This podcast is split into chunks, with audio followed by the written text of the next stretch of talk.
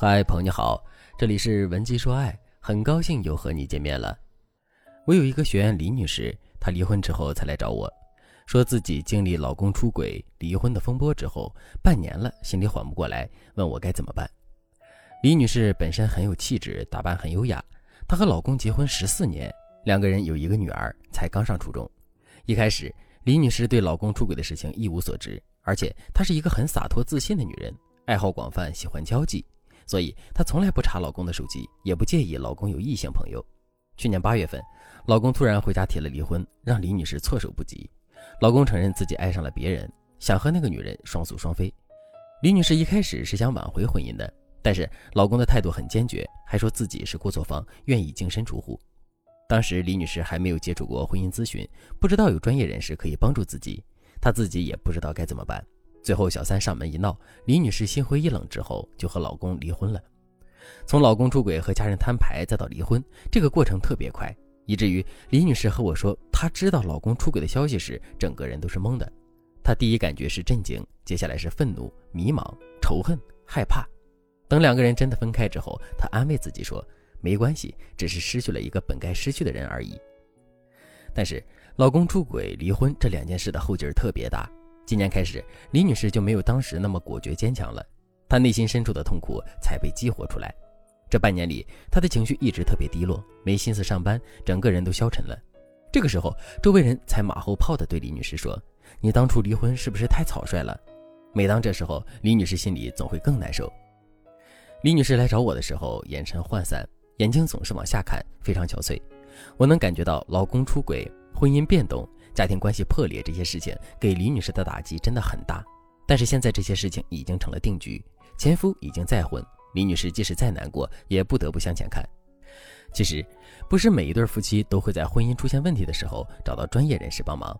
我接的案子里也有一些已经离婚的学员想要疗愈自我，想遇到第二春，所以今天我就来帮助和李女士处境类似的学员们疗愈自我，重新找到幸福。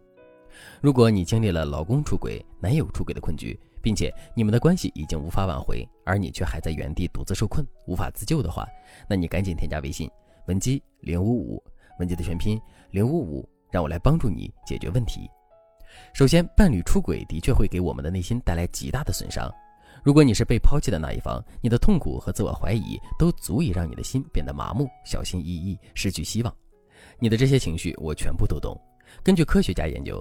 被出轨的一方在失去伴侣的半年内，有六成人会有应激反应。常见的行为有这么几个：第一个行为，反复沉溺在事件发生时的情绪里。有些人想起这件事情，眼泪就流出来了，甚至这件事情会通过噩梦的方式困扰你。这个行为会导致短期内你无法用时间来治愈自己。你像一个小猴子受伤了，每天都要把伤口翻出来看看，那伤口又怎么会好呢？第二个行为，核心意识被破坏。换言之，伴侣出轨之后，你的应激表现包括你的自我评价会变低，还包括你对其他人的信任程度降低。比如，你又恋爱了，这次你的男朋友对你说爱你一辈子，要是之前的你，你会相信这句话；但是现在的你，你会想到上一个说这句话的人已经爱上别人了，瞬间这句话就从情话变成了一把刀子。这虽然对现在的恋人不公平，但是你也无法控制自己的想法。像我刚才提到的李女士，她的创伤应激反应要比一般人更严重一些。她有半年没有办法进入到良好的睡眠状态，每天晚上都在回想之前的痛苦。为此，她必须强迫自己熬夜，把自己累到睡着，不然她几乎无法面对黑夜中孤独的自己。如果你已经出现了一些创伤应激反应，那你该怎么办呢？要知道，这个问题的解决方案非常的具体化、个人化，针对不同的人、不同的关系状况，我们有不同的治愈方案。所以，我在这里可以分享给大家一些普适性的方案，希望能够帮助你。自我疗愈的第一阶段，重新认识人生。出轨和其他人生挫折其实没什么不同，比如做生意失败、高考失意、不断生病、遭遇诈骗等等，都是人生的挫折。这些失败有你自身的原因，也有环境和他人的原因。但事情发生了就是发生了，有时候错不在你。比如一个高学历的人被诈骗了，你可以说他社会经验少，也可以说他没有防备、性格急躁。但是你不能否定他的人生价值，他经历了诈骗，不影响他搞科研，没准几年后他还能发一篇高质量论文。婚姻也是一样，你经历出轨这个挫折，它只能证明你处理亲密关系的方式有问题。你没有察觉到老公的心理需求变化，或者是你和不适合的对方生活了几年等等。但他不能否定你整个人的价值，不要把你的个人价值高低等同于你的遭遇。挫折并不能折损你本身的光芒。如果你觉得因为某个挫折你整个人都不行了，那只是伤痛带给你的错觉。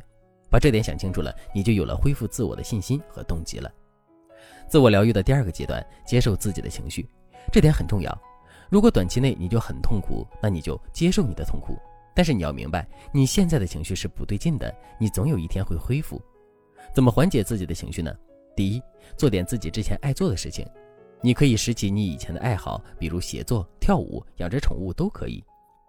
第二，恢复自己规律的作息。作息规律是你改变自己的第一步。晚上睡不着，白天就不睡，去运动，让自己晚上十点就困，努力把自己的生物钟调整过来，不给自己深夜 emo 的机会。如果你身体没问题，运动可以缓解你部分的焦虑情绪，你可以试一试。第三，陪伴家人和朋友，比如和家人一起做饭、聊天、追剧。总之，你要把自己的心分给其他人一部分。心理创伤的恢复是需要时间的。如果你也经历了伴侣出轨或者是其他打击，你想要调整自己的心态的话，那你可以添加微信文姬零五五，文姬的全拼零五五，让我来帮助你获得幸福。好了，今天的内容就到这里了，感谢您的收听。您可以同时关注主播，内容更新将第一时间通知您。你也可以在评论区与我留言互动。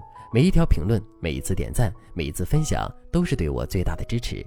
文姬说爱，迷茫情场，你的得力军师。